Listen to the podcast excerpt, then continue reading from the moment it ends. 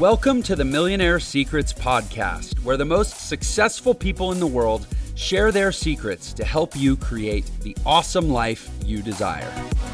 Welcome to another episode of Millionaire Secrets. This is Jeff Lerner, your host. Thrilled to be with you as always. And today, I'm extremely excited about our guest. Uh, his name is Jason Khalipa. He's the founder of NC Fit, which is a global fitness company. Uh, he was a CrossFit Games champion, which means he's as tough as I like to pretend to be or aspire to be. Uh, he's written a book called As Many Reps as Possible, which has a, a deeper meaning, this AMRAP, AMRAP philosophy that I can't wait to, to dig into. Uh, he's opened fitness locations all over Asia. He's a really successful entrepreneur, and I'm just stoked that he's on the show. Jason, welcome to Millionaire Secrets. Yeah, thanks for having me. I really appreciate it. Um, yeah, man. So so let's dig in. I I um I got your name. I mean, I'll say this for everyone's benefit. Uh, I got your name from Mark Bell, who's uh, the the creator of the Slingshot, and uh, one of one of my favorite interviews I did. God, it's been a couple months, and I'll say this to everyone: if you if you haven't caught the Mark Bell episode, definitely go listen to that. That was a really good one.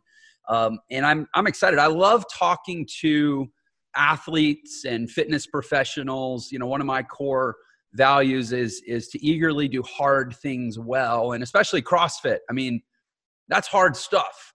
So um, there's so much I think we could talk about. Maybe, maybe we could start there. Like, tell me, uh, tell me a little bit about CrossFit. Like, how'd you get into it, and and frankly, how'd you get so damn good at it?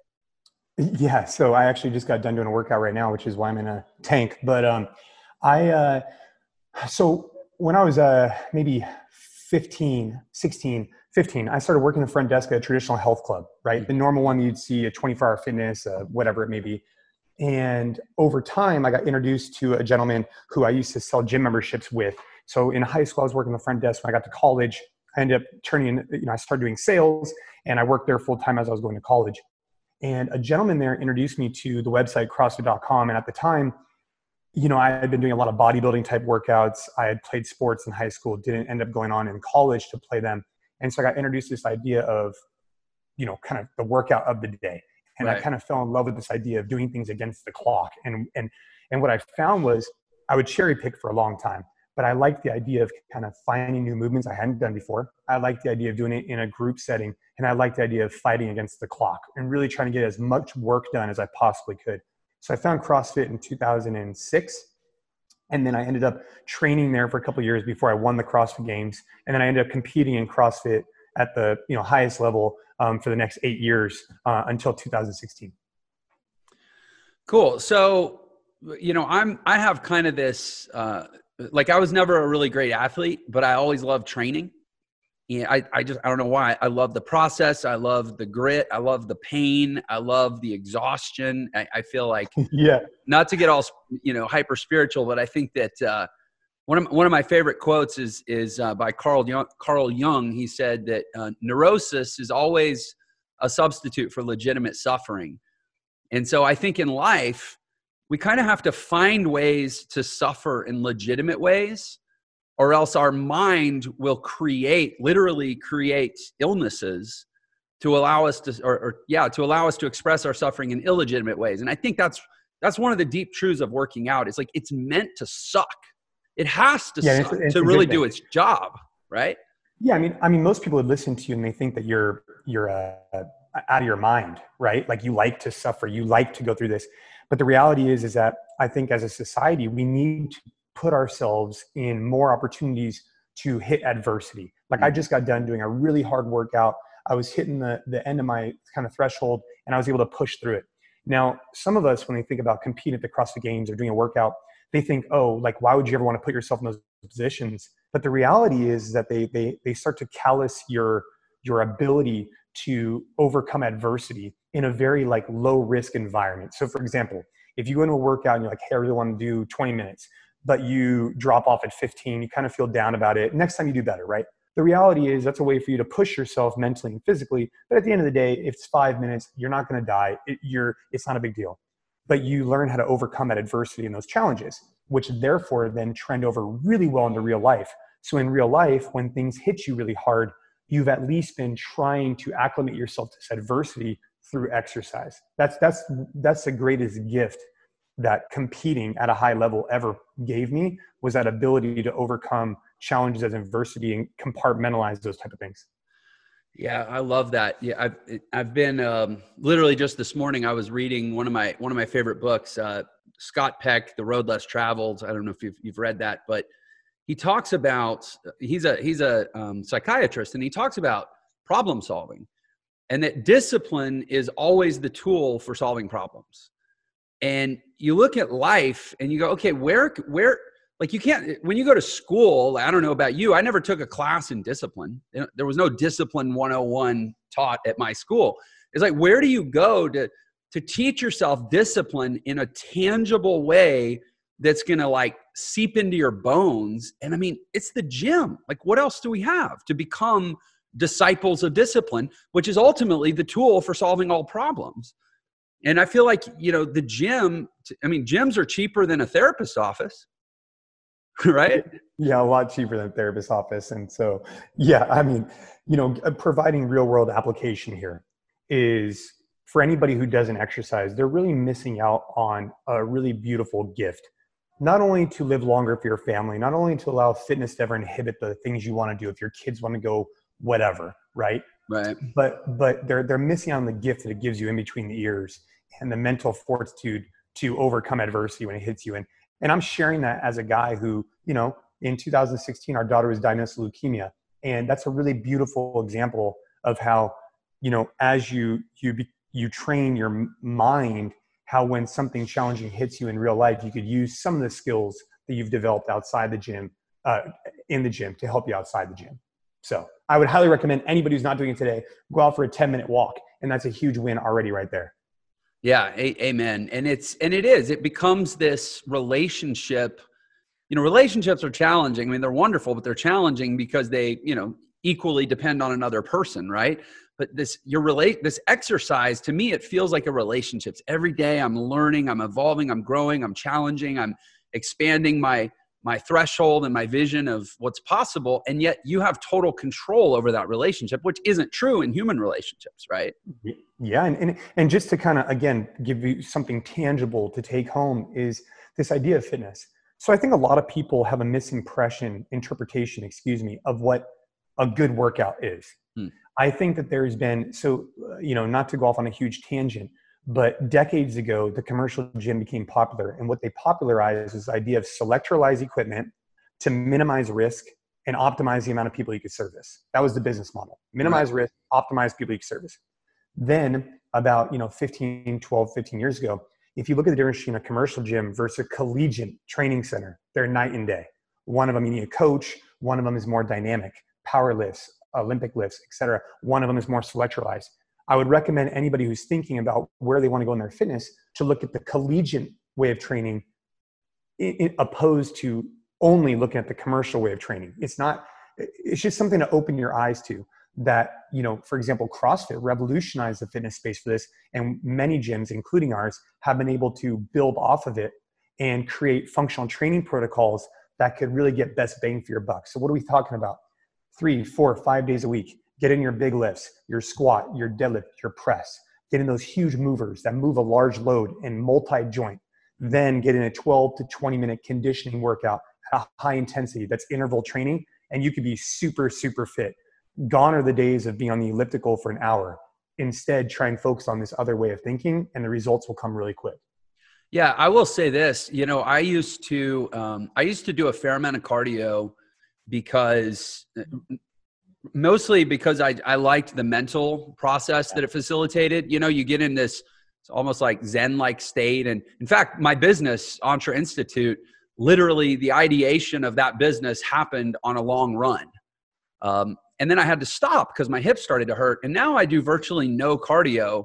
And I will say this I mean, I'm just one anecdotal example, but I haven't gained an ounce of body fat since I eliminated cardio complete. I mean, I do a 10 minute warm up on a bike or an elliptical just to kind of get the blood flowing because I go work out so early in the morning. I still feel like I'm asleep. But, um, but other than that, I mean, I, I I'm curious, what's your take on cardio in general? I mean, obviously a CrossFit workout gets your heart rate up for almost the entirety. Is that enough or do you feel like you need supplemental cardio?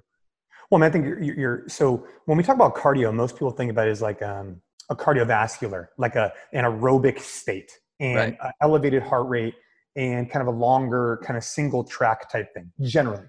But you could elicit a cardio response through weightlifting exercises done at a high intensity through a variety of different things. You know, if you're box jumping, kettlebell swinging, and doing dumbbell work, you could get a huge cardio response. And so, what I would say is, yes, is there a place for long, slow distance training, like long distance running? Yes, of course. I ran a 10K yesterday, for example, right? Of course, 100%. Is there a benefit for in the morning to jump on a bike and listen to a podcast as you're riding the spin bike? 100%. But if you're looking for an all around, well rounded approach and you only had three days a week, one hour a day, what I would tell you to do is get into some type of big mover lift, strength train, because it's so important for your body, for bone density, and all kinds of uh, health perspectives. But you need to know how to do it right. And then get in a 12 to 20 minute workout of intervals. So you could do, for example, um, I don't know, 10 push ups, 10 sit ups, 10 squats for five minutes rest a minute, and then do that again. For example, you'll get a cardiovascular response, but you're using bodyweight exercises. You want to try and think about this like kind of like this push pull effect. So you're doing kettlebell swings, which is like a pull, and then you do a, a push up, which is a push. Right. So you want to keep your, your body moving and then you get that cardiovascular response you're talking about. So I guess what I'm trying to say is if you're only running, if you're only biking, if you're only lifting, you're missing out on other areas. Try and have a more well-rounded approach. Yeah, and the, and the more of your body that's moving inside of you know the movement, the more joints, the more cardiovascular response. Just because the more raw blood flow you need to pump in order to supply all the muscles. Yeah, the more bang for your buck. I mean, if someone asked me, "Hey, Jason, what are the two best movements you could possibly do?"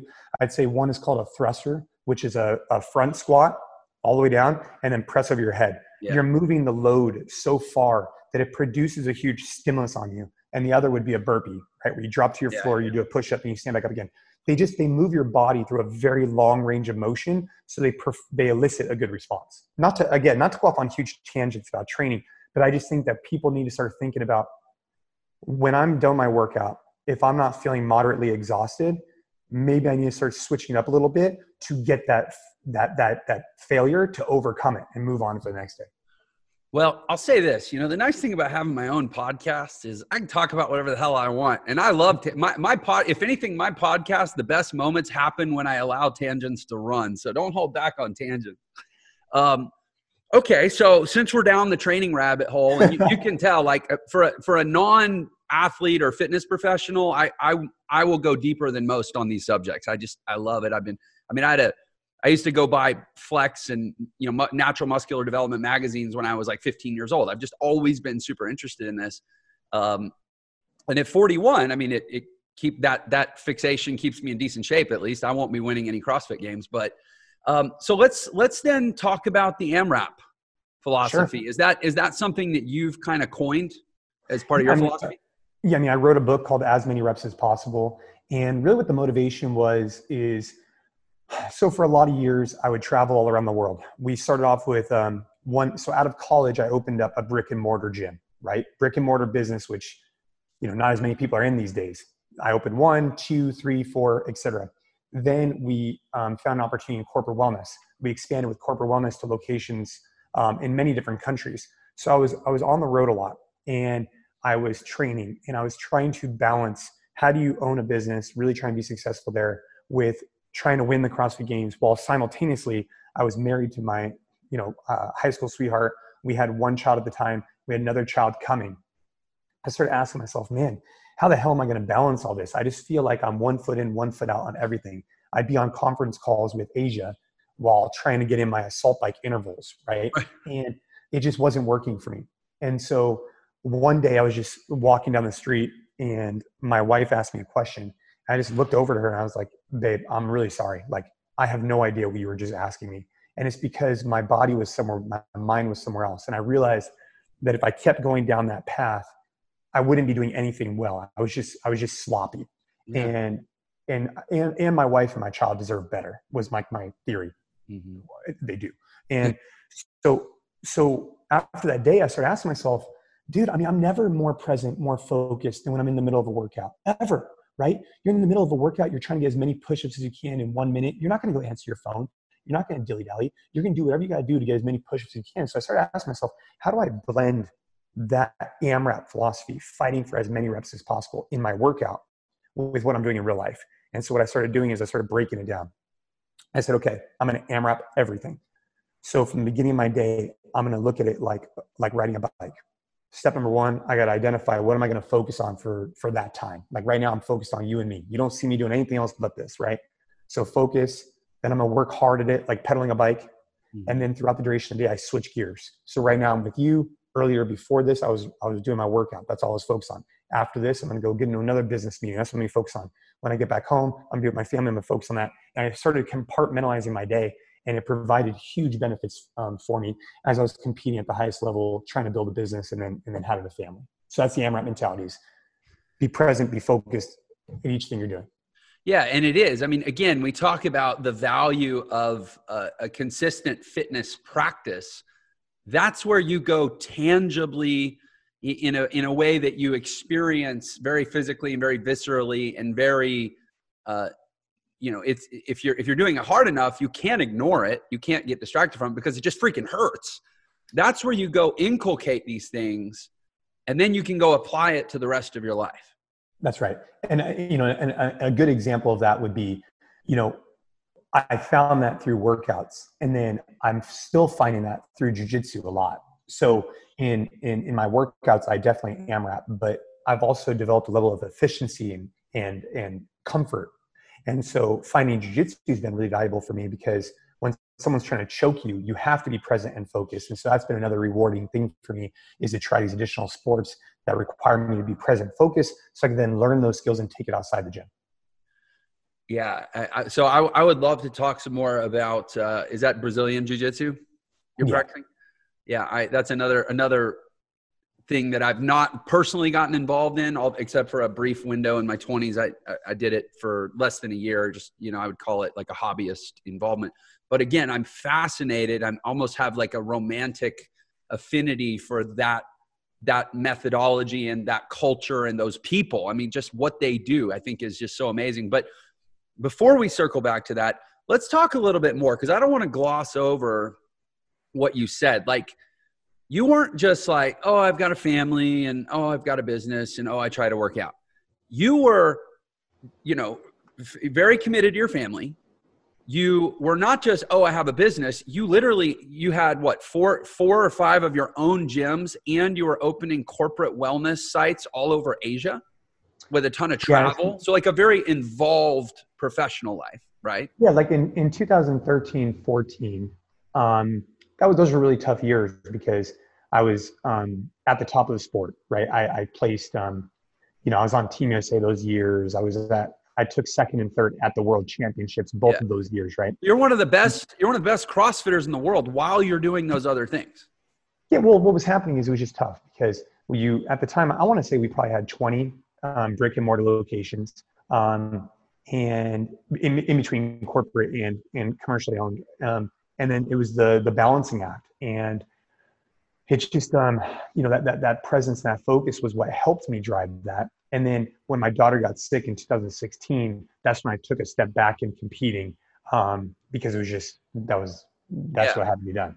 That's a that's a whole other level of family involvement for sure. Yeah, yeah I, I just found out for example that a, a family member of mine um, actually is, is dealing with cancer and I told my team, I'm like, hey guys, I'm on a plane tonight. I'm going to be gone the rest of the week. I'm, i mean, I'll be connecting via calls, but yeah, when stuff like that happens, it changes your your dynamic. But but in general, I mean, you know, I I work with a lot of aspiring entrepreneurs and people that are trying to start or grow businesses, and you know, I I love everyone, but I hear a lot of bullshit, and usually bullshit shows up as I don't have time. And I, yeah, so I just want everybody to take a moment here and realize we're talking to a guy who was one of the top CrossFitters in the world and managing a business with 20 physical locations and a committed father and husband. Like it can be done. And what you're saying is the way that it can be done is with this total focus AMRAP mentality that whatever I'm in, I need to be as committed to as if I had a 300 pound bar on my back that I was either going to break or get it back up off the ground. Yeah. Yeah, it's a great way to summarize it. Yeah, and, and I mean, I still till this day, obviously, I continue to use that mindset as we continue to grow our business, um, as our my family demands start to continue, um, all of that. So let's talk about the business. I see the sign behind you, NC Fit, and it just clicked. Tell me if I'm wrong, but but the NC, uh, the shape around it, is that the top yeah. part of Northern California?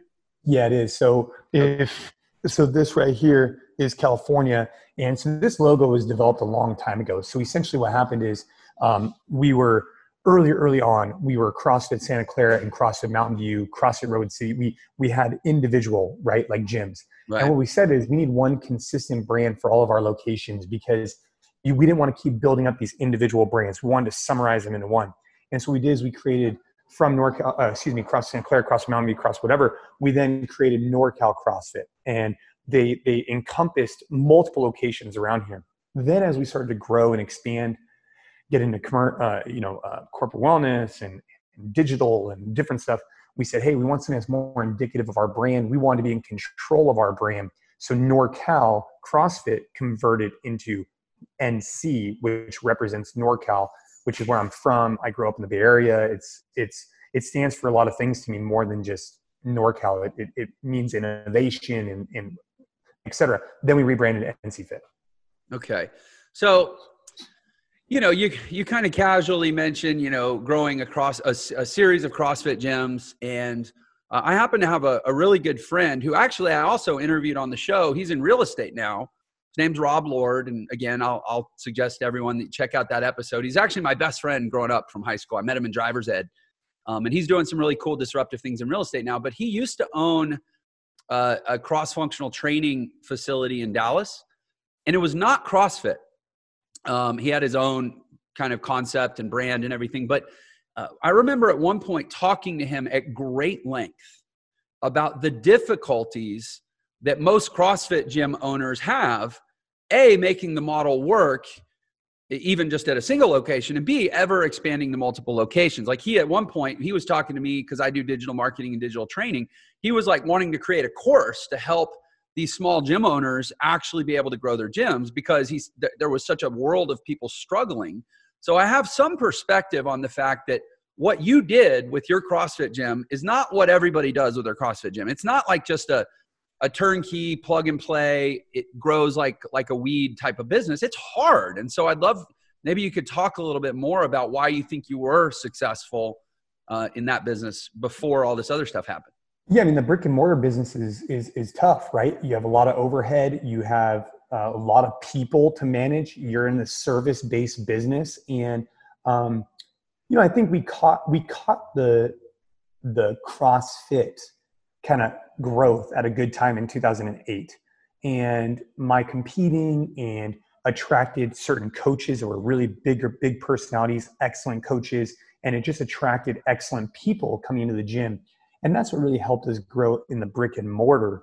And from from beginning we really treated it as a business. So one of the things that i had benefiting me a lot and still to this day was surrounding myself especially early on with people who treated their business like a business not just a hobby and one of the challenges we have in the crossfit space is that people love fitness they get into it because they want to change people's lives which there's nothing wrong with that that's actually really important but they miss the part of when they open a business, they're no longer a coach, they're now a business owner. And so that was the mindset we took from the very beginning was this idea of growth, create opportunity, and treat like a business while simultaneously obviously providing an excellent service. So wait a minute. Are you saying that just being competent and passionate about a skill or a trade doesn't automatically make you good at the business of being in that trade? I wish so. I wish it was so, but no, that's not the case. You know how it goes. I mean, you have a really good chef who can't run a restaurant. You yeah. can have a really good um, barber who's not, you know, you got the world's best barista. It doesn't mean they're going to go open up Starbucks. I mean, it's just, it's just the way it is. Is that you could be extremely service oriented, excellent at your craft, but the craft of coaching, the craft of mem- uh, employee management, the craft of owning and financials are all different crafts, and and delegating that is really important man, if only there was a place that people could go learn the actual skills of being an entrepreneur and, and growing a business. Man, that would be. Oh, wait, there is. It's called Entre Institute. It's my company. No, sorry. You, t- you, you lobbed that up for me too well. Um, I lobbed it. But but it's serious. I mean, it's for real. I get people ask me. They're like, "Well, why do I need to learn?"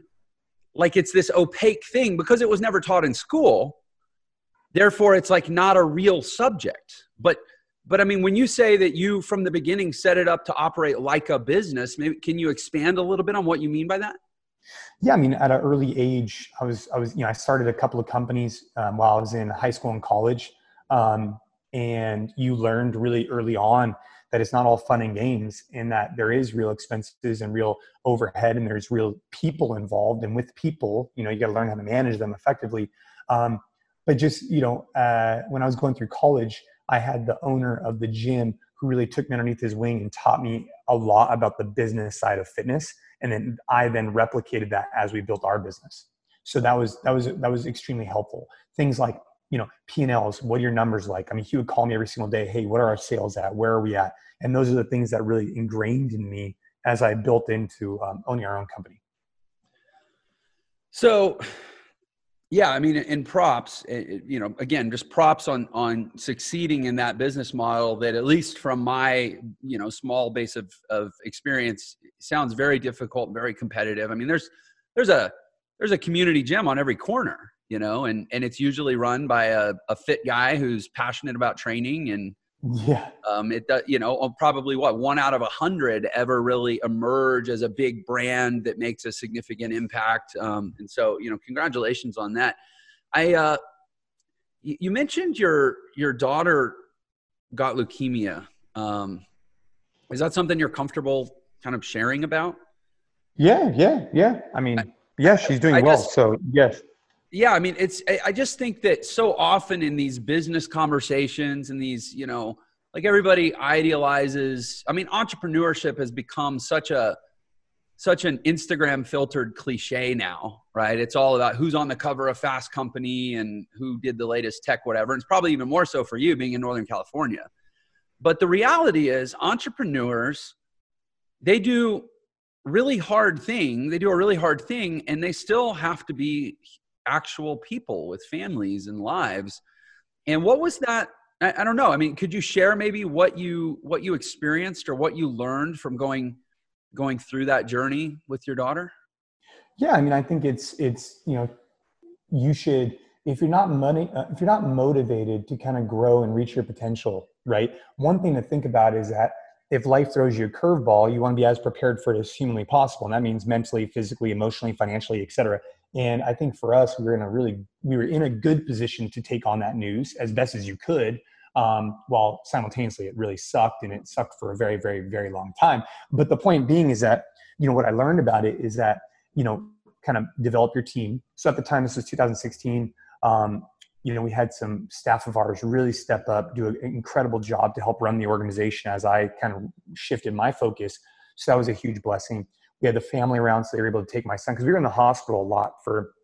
So the way leukemia treatment works is a two and a half year treatment, um, and so we were probably in the hospital for maybe like I don't know, five six months maybe, um, give or take. Maybe, uh, that's like maybe maybe four or five months, um, all in. Right? You'd be in for a couple weeks, out for a couple weeks, in for a couple weeks, out for a couple weeks, and it depends on how she was doing and whatnot. That's where you see like the kids in the cancer ward where they're almost like living at the hospital for a period of time. Is that? Oh, oh yeah, that was us. Yeah, yeah, yeah, hundred percent.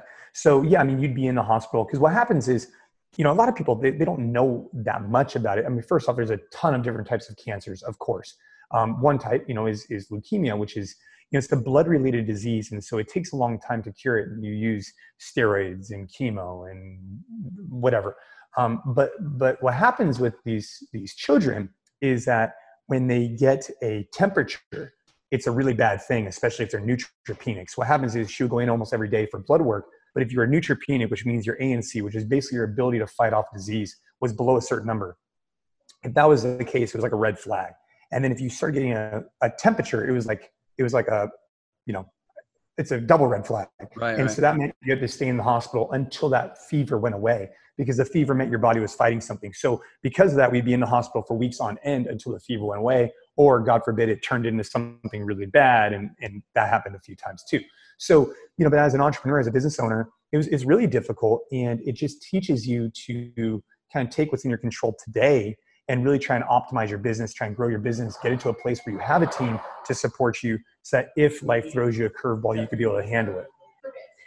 Yeah, I, I'm. I appreciate that you said that, and and I'm obviously so grateful that you know it sounds like you've come out the other side of it, and it's uh it's a uh, it's in the rear view. I mean, and and I'm happy obviously for your family, but you know I think a lot of people that say, and I'll admit it, I have an agenda which is I want to entrepreneurialize the whole world. So that is what it is. Doesn't mean I want every. I think everyone should start a business, but I think everyone should think entrepreneurial. I think everyone should be trying to build leverage and systems and and you know at least as much process automation as possible in their life because of exactly what you just said which is that when life punches you in the face it very often the most valuable asset you have is time to be able to go deal.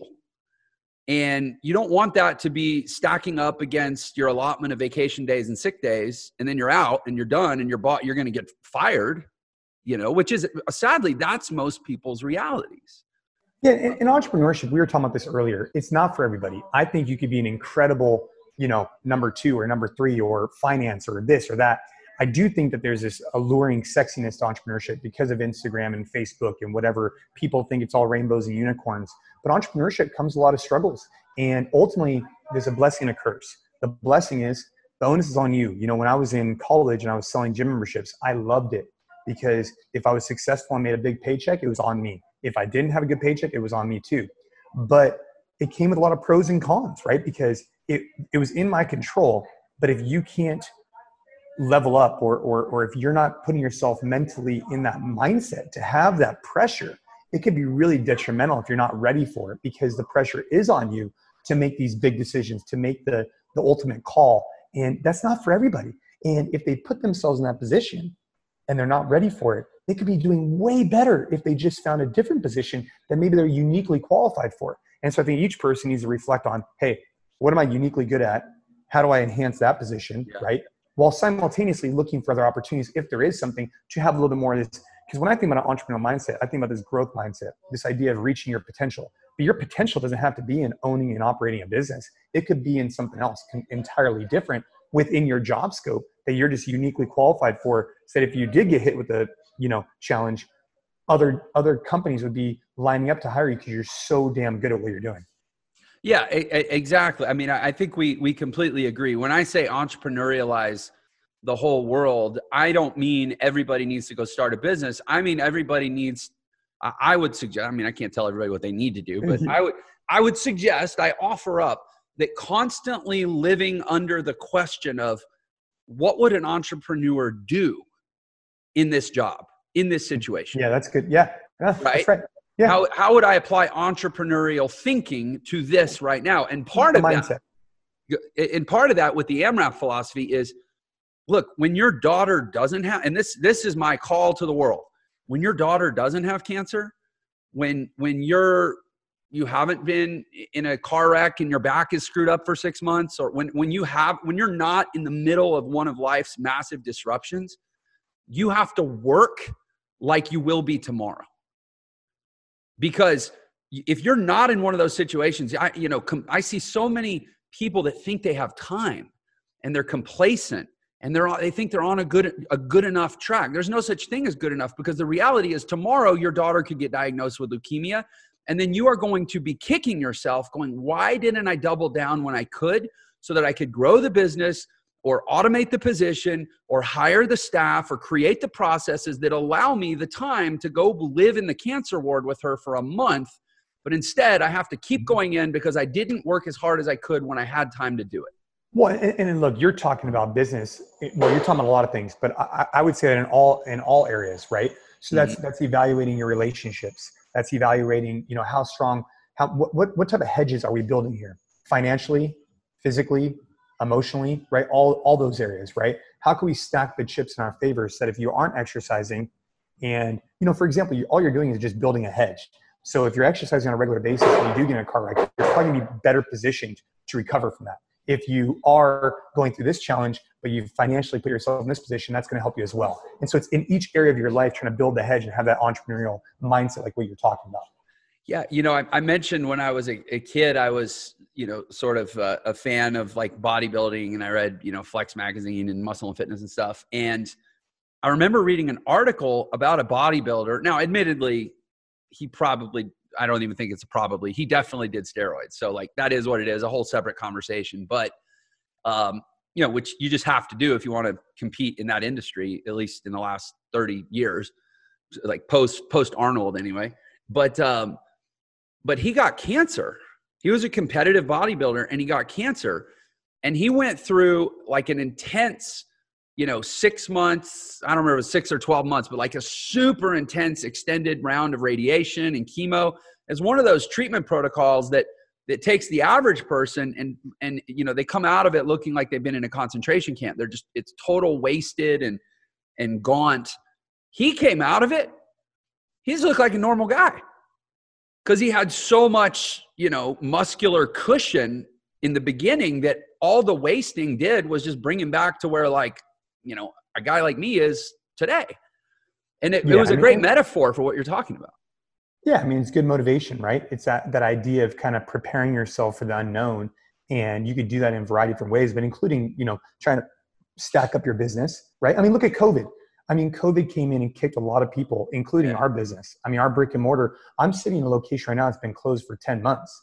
Um, you know, and, and, so if you don't have diversified revenue streams if you haven't established the team if you haven't looked at your expenses and, and really tried to look at your business as a entity and said hey you know are we a strong entity do we have multiple legs of the table are we prepared for the unknown and then looking at all other areas of your life and trying to Im- imply that same mindset i think it's really valuable i think it's it's definitely not going to hurt if you have that mindset yeah i know that's uh, that's one of the things that charlie munger uh, warren buffett's partner in uh, Berkshire Hathaway. That's one of the things he talks about is he does like a worst case analysis periodically on their whole portfolio where he literally imagines like what is the absolute like most like Hollywood level calamity that could befall our our business. I mean like Independence Day, like aliens invading.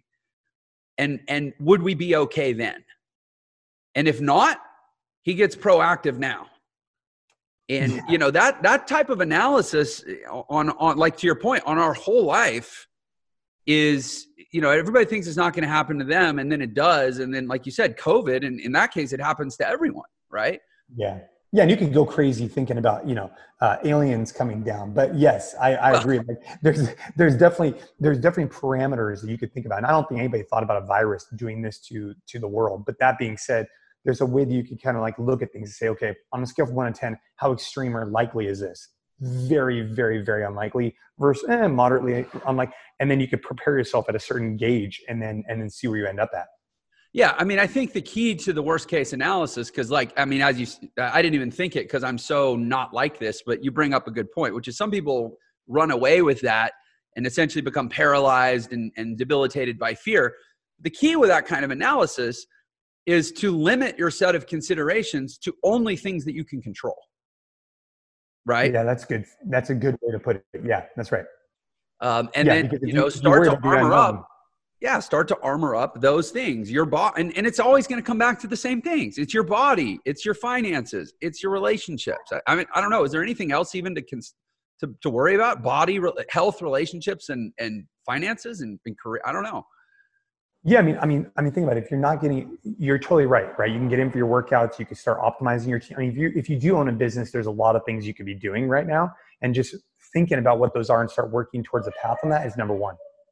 So then, then you know, if you're comfortable sharing, and you don't have to, you know, expose any any IP or you know new plans that you're not ready for the market to know about. But in general, what are you doing? How have you adapted to COVID? Yeah, I mean, so obviously our brick and mortar has taken a huge hit. Um, we've had to consolidate there, kind of think about what that strategy is. We've moved outside in some areas. Um, but our model, so our business had the corporate wellness vertical, we had the brick and mortar, then we had a digital model where it was a B2B product. So what we did is we sold our plans, our workouts, our everything we do in our gyms, we sold them to other gyms. And so we built up a large audience there that has sustained us quite well from a digital perspective. We also have an end user product um, that we're releasing here pretty soon. So we're pivoting from brick and mortar and corporate wellness to um, additional digital products specifically for the end user. And we didn't really focus as much on the end user before, but now we're going to start shifting more in that direction So you'll be seeing more and more of that come out. We'll have a new app released here in the beginning of the year that I'm really excited about. Cool. Well, when the, you know, I don't know exactly when this episode will be released, but when that app comes out, send us the link and we can, even if it's after the fact, we can go seed it into the description wherever this appears. Yeah, that'd be great. I mean, we're going to have on demand workouts, follow along. We'll have daily workouts. We'll have a lot of that stuff. So if people are looking for the workouts I was describing earlier, right, we're going to have a great platform for them to be able to do that on. So are you, sorry, I'm, I'm looking through my notes. There was something that I was like, I can't forget to ask him. Oh, yeah. It was the, the Brazilian Jiu Jitsu. Tell, tell me about that. When did you get into that? Um, about five years ago. So, about five years ago, I got introduced to it. Earlier on, I had been introduced to it a long time ago. We used to have Jiu Jitsu right above where we used to train at. And so um, I got introduced to it maybe, I don't know, eight years ago. Then after that, uh, I kind of got out of it because I was competing at a really high level in CrossFit. And so once I stopped competing professionally in CrossFit, it was a really good opportunity for me to shift back into it. And like I said, I mean, it's a great thing from a mindset perspective. It's also a good thing as a coach. So as a coach, it's really nice to go put yourself in a beginner perspective, right? Back in kind of like a, a new learning phase. I think what happens is we become experts at something and we forget what it's like to be brand new at something again. And so exploring rock climbing or surfing or doing something new, I think is important. Jiu-jitsu gives me that opportunity on a regular basis to go explore new things, which makes me have more empathy and makes me a better coach because I can relate more to people when they're learning a new skill. So um, I've been doing jiu-jitsu now five years. I'm a purple belt. Um, the way the belts goes, it goes white, you stay there for a while, then blue, you stay there for a while, and then purple, uh, brown, and then black. Yeah, I remember when I did Brazilian Jiu Jitsu in my 20s. Again, I, I didn't do, I did it less than a year. But I, I remember there was a certain sort of energy knowing that the guy that was, you know, instructing me, like literally he could like kill me. Like it would, you know, if he just got mad and threw his yeah. scruples out the window, like, I mean, there was nothing I was going to be able to do. But there was something that, like you like you said some something so like gentle and empathetic about that relationship it's almost like like parent child. We're like yeah, i'm there really, as a child valuable. you know? Well yeah i mean so there's a certain level of respect that has to go throughout the entire school because if someone gets out of line you could really hurt someone or to your point kill somebody. And so i think that's an important note to take is that across the whole ecosystem as you're training there's that overall thread of mutual respect because you're all trying to improve, you're all trying to get better, and you're all trying to learn skills that could really hurt somebody. And so it starts from the top down.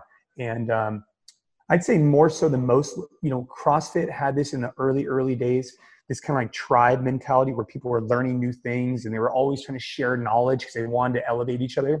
Jiu Jitsu is very much like that today, where you're sharing a lot of knowledge and information back and forth to enhance each other moving forward. And it's kind of a tight knit community because it is so hard you know, just like CrossFit or just like training is really hard, it kind of weeds out the people that don't have the same mindset of growth potential because of how challenging it is. I mean, you probably saw that in your first year, especially in jiu-jitsu. You know, you go in, you walk in for your first class, get your ass kicked. Most people, they go in for a couple more and then they'll probably, you, they'll, they'll probably give up. Right.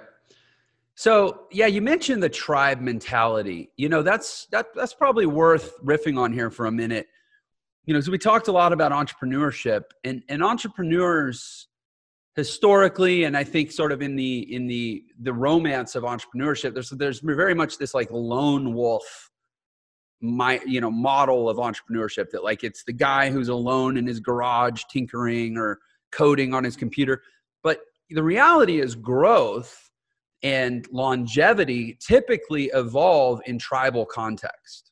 You know you need community to really see things through. And I think that's, I, I, don't think, I know because I hear this, is a lot of people get into the entrepreneurial journey and they say, like, I had no idea it was going to be so lonely. So I'm curious, what do you do to uh, not experience that? You know, is it kind of lonely at the top? How do you stay connected, and what what's that part of your life look like? Yeah, I mean, I think you're hitting the nail on the head. It is it is lonely because back to what I was saying is that you you take on a lot of the risk, liability you take on that decision making which is good and bad right? Because it's in your control. But if you but not everyone can relate with that same mentality right? Because not everybody is there. So i think to create that level of tribeness i think you have to network with other ceos and entrepreneurs like mark bell or like other friends that we have so you could talk about things that you can both relate to. It's like when you have a kid. So when you have a kid and you have a bunch of friends and no one else has a kid and then all of a sudden you have a kid it's hard for them to relate to the fact like hey i got to go home like at 8 o'clock because i got to go wake up at 5 a.m to go feed my baby whatever right? Right right. you can't relate to it. It's the same thing in entrepreneurship as a ceo sometimes as you as you mature you, you'll have certain people in your circle and friends that that they, they just aren't in the same situation. It's not like having kids or not kids it's just they just don't have it.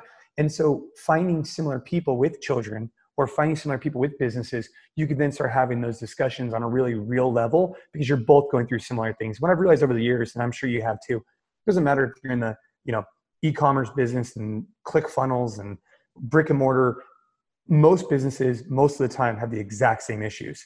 And uh, it, it's just the way it goes. You know, it's people, it's leadership, it's growth, it's it's sales, it's marketing, it's branding, all the same things, just in different fields. Yeah, I uh, I was listening to this book this morning, um, and it's called. Uh, it's a Dan Kennedy. But are you familiar with Dan Kennedy? He's like this. He's like this legend of direct response copywriting. So for like digital marketers, you know, we're always obsessed with like words that sell and how to drive human behavior. You know, cl- click here, go here, do this through through just words. That's all you have, right? Right. And uh, Dan Kennedy's like this guru, but he has this series of books called No the No BS series. There's like 20 of them. It's No BS copywriting, No BS people management, No BS, you know, uh, selling. And but it, I was listening to his book this morning that's on managing people. Uh, like the it's called like No BS. I can't remember. It's the No BS guide to you know ruthlessly managing people and generating profit in your business or something. And as I was reading it, I was like only business owners could could appreciate this book. Anyone that doesn't own a business would think this guy is the most heartless asshole because he's talking about the realities of depending on your people who as he puts it you you have there's a certain element of like a fundamentally adversarial relationship which is like you want more from them than you're having to pay them and they want more money from you than they're will, than they're wanting to work 100% you know and you're wanting your business to be the most important thing in their life when really they're thinking about their husband or wife who just wants them home at six o'clock. And like there's this tension but anybody reading this book would be like man this is a really dark cynical way to look at it. Except for me as a business owner i'm like you know the truth doesn't have to be pretty but it's true. And it's yeah. to your point like there's just there's a language that we speak that may not only may not be understood by other people but could be even off-putting you could be off-putting and, and and i have to be really careful about that you know? When i got into this thing you know, i started a company when i was 22 and as it grew to more and more staff and whatnot here we are 13 years later and i became a little jaded.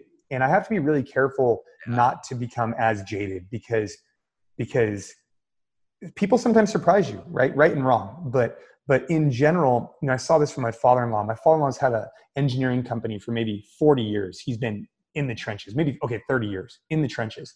And I remember one day I was talking to him and he just seemed so damn jaded, just, just so like, and I'm like, why do you seem so jaded? And it's because of years and years and years of seeing the same thing over and over again and being burned and this and that. And I have to remind myself not to get that way because I just, I just don't think that's the way to go. Um, but it's hard not to when you see similar things and similar behaviors continue to come up, probably close to what this guy was talking about in his yeah. book. That if you haven't seen it, he probably seems like a total jerk. Well, but this is a great example of a conversation between, you know, like-minded peers with similar challenges where essentially you and I are reminding each other like, yes, this is something we all deal with, but don't get jaded. Uh, or, or because the there's a price tag to that too and two wrongs don't make a right, right? Yeah. Um, so it's a great example of the types of conversations that you know entrepreneurs really should seek out in collaboration. And by the way, my advice to any entrepreneur that wants to expand their network is start a podcast. I've got the most amazing network now, just literally because of this podcast. But um, well, listen, man, I I, I want to respect your time, and and we're technically up on what we allotted for this. This has been an amazing conversation, Jason. I literally feel like we could talk for you know 20 more hours and probably just only quit when we got tired and fell asleep. But um, how can the world go get more of your goodness, how, whether it's socially or in terms of your business or products? How can the world find you? Yeah, I mean, best place to probably find me is on Instagram at Jason Khalipa. Um, you could also, you know, go on Instagram and see our company nc.fit. Um, you can go to nc.fit. We'll be updating that with a lot of the new products, new things we're releasing because we're pivoting our business um, quite a bit. And um, that's a great place to find me. And if you want to go check out the book, it's as many reps as possible. It's available all over the place, but um, Amazon's probably the best place. Okay. Yeah. We'll get all those links and put them in the description. So, um, honestly, man, I just appreciate it. I'm grateful that you came on Millionaire Secrets. It's been a wonderful conversation. I'm excited to get the feedback. You know, the podcast has grown enough now that every episode I get a, a decent amount of feedback on from people, and I, I suspect there's going to be a lot of love for this episode. So thanks again for uh, making the time, Jason. Yeah, I really appreciate it. Thanks for having me. I hope everybody has a great day. Yeah, awesome. And thank you to all of you watchers and listeners out there. You are the best part of Millionaire Secrets and why I get up every day and do what I do. Take care. We'll talk soon. You just finished this episode of the Millionaire Secrets podcast. Thanks for listening. If you enjoyed the show, please like and share this episode and do leave us a review. Let us know how we impacted you today. Your next step toward creating your awesome life is to join me and thousands of others in the Entre Nation community, where you'll receive free training, networking with other awesome life seekers, access to live events, discounts, merchandise, and other awesome perks head over to www.entrenation.com. That is www.entrenation.com and join us today. And of course, do please follow me on social media. I can be found on all the major social networks at Jeff Lerner Official. Thank you again for listening, and please go be awesome.